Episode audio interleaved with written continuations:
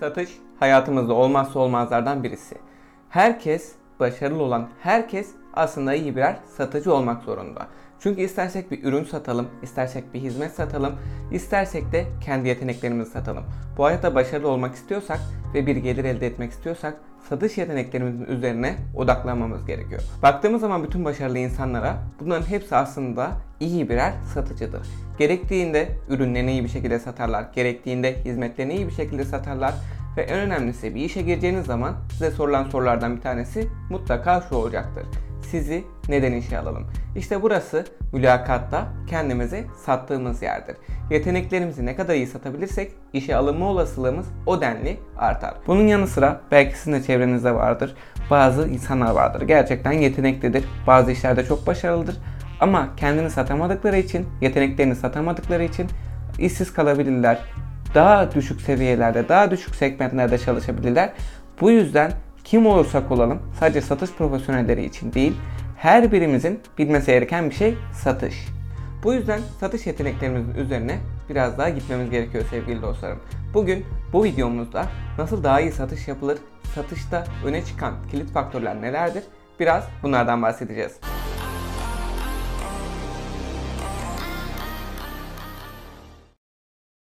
Satış bence okullarda ders olarak öğretilmesi gereken bir şey. Çünkü hepimiz, her insan bir şeyler satmak zorunda ki hayatta kalalım. Yoksa dünya devam etmez. Hayatta olan her insan hayatına devam edebilmek için bir şeyleri satmak zorunda. Baktığımız zaman satışın belli başlı kuralları var. Öncelikle şunu bilmeliyiz ki insanlar mantıksal sebeplerden değil, daha çok duygusal sebeplerden ötürü satın alırlar. Yani aldıkları şey onu mutlu etmesi için, daha iyi hissettirmesi için, daha karizmatik, daha yakışıklı, daha güzel hissettirdiği için duygusal olarak tatmin olmak için satın alırlar ve daha sonra bu duygularını kendilerine mantıklı sebeplerle açıklarlar. Bu yüzden müşterimize yaklaşırken daha çok duygusal sebeplerle yaklaşmamız gerekiyor. Müşteri mağazamıza girdi. O müşterinin kim olduğunu analiz etmemiz lazım. Ne istiyor analiz etmemiz lazım. Hangi ürünlere bakıyor, ne tip şeyler arıyor, bunların hepsini analiz etmemiz lazım. Tam tersine bir köpek balığı gibi üstüne atlarsak ve ona zorla satış yapmaya çalışırsak muhtemelen müşterimizi ürkütebilir ve mağazamızdan kaçırabiliriz ve bunu asla istemeyiz. Bunun için öncelikle biraz gözlemlememiz lazım. Müşteri ne arıyor, neye ihtiyacı var? Ondan sonra direkt satışa değil de biraz daha müşteriyi duygusal olarak tatmin edecek, daha da yumuşatacak şeyleri yapmamız lazım. Bir diğer olaraksa müşterilerimizin ihtiyacını anlamamız lazım. Yani kimseye zorla bir ürün satamayız.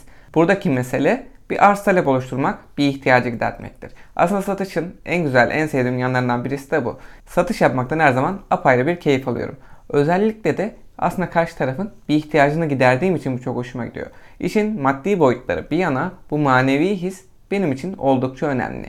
Yani karşı tarafın herhangi bir ihtiyacı varsa ve siz bu satma, satın alma işlemini bitirdiğiniz zaman onun ihtiyacınızı gidermiş oluyorsunuz. Aslında o da sizin bir ihtiyacınızı gidermiş oluyor. Her şey karşılıklı. Bu yüzden iyi satışçıların uyguladığı bir diğer taktik ise win-win durumudur. Win-win durumundan her videomuzda sık sık bahsetmeye çalışıyoruz. Çünkü bu oldukça ama oldukça önemli bir şey. Yani karşı taraf bir şey kazanacak ki siz de kazanırsınız. İki tarafa da avantajlı konumu vermeniz lazım. Sürekli satayım, ürün satayım, elimdekini bitireyim kafasında olmanız yanlış. Böyle olursa müşteriyi ürkütür ve kaçırırsınız. Ve böylece satışta elinize patlar, ürünlerle akraba olursunuz. Çok sevdiğim bir film olan The Wolf of Wall Street filminde, yani Türkçesiyle Para Avcısı filminde hepimizin hafızalarına kazınan muhteşem bir sahne var.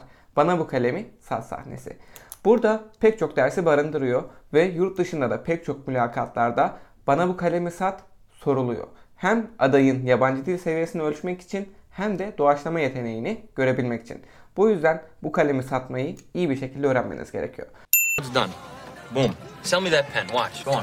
Would you do me a favor? Write your name down on that napkin for me. Filmde hemen bir arz talep oluşturuyor. Şu peçeteye ismini yazar mısın diyor ve ismini yazmak için bir kaleme ihtiyacı olduğunu söylüyor. Peki sadece bu arz talebi oluşturmak yeter mi bu kalemi satmak için? Sell me this pen.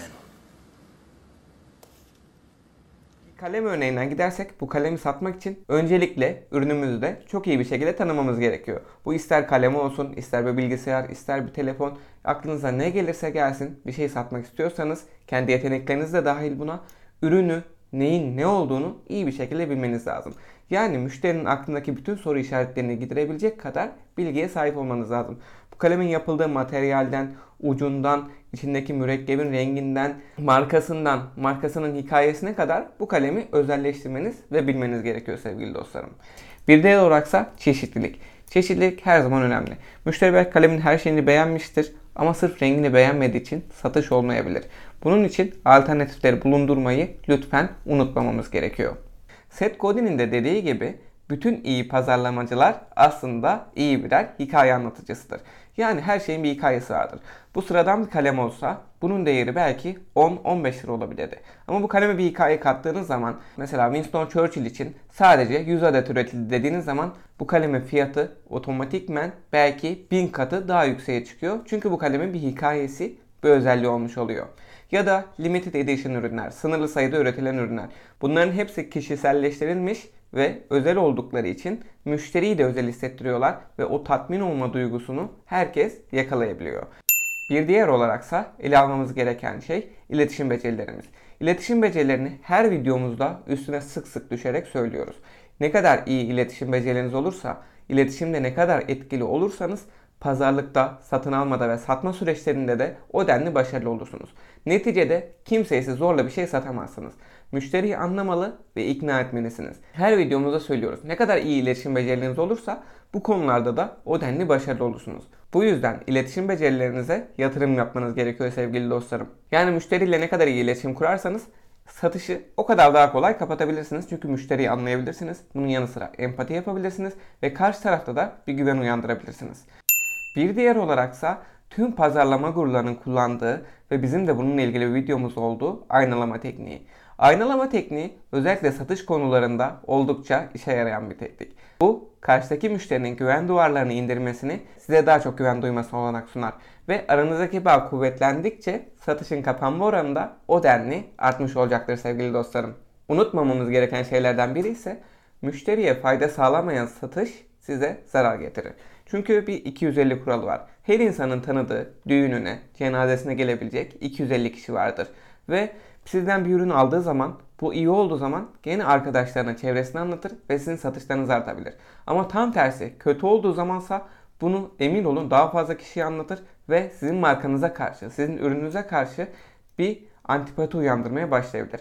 Bu yüzden müşterilerinizle oldukça iyi bir şekilde ilgilenmeniz lazım. Onların problemlerini çözmeye çalışmanız lazım ve onları daima mutlu ve memnun olarak sizden ayrılmasını sağlamanız lazım.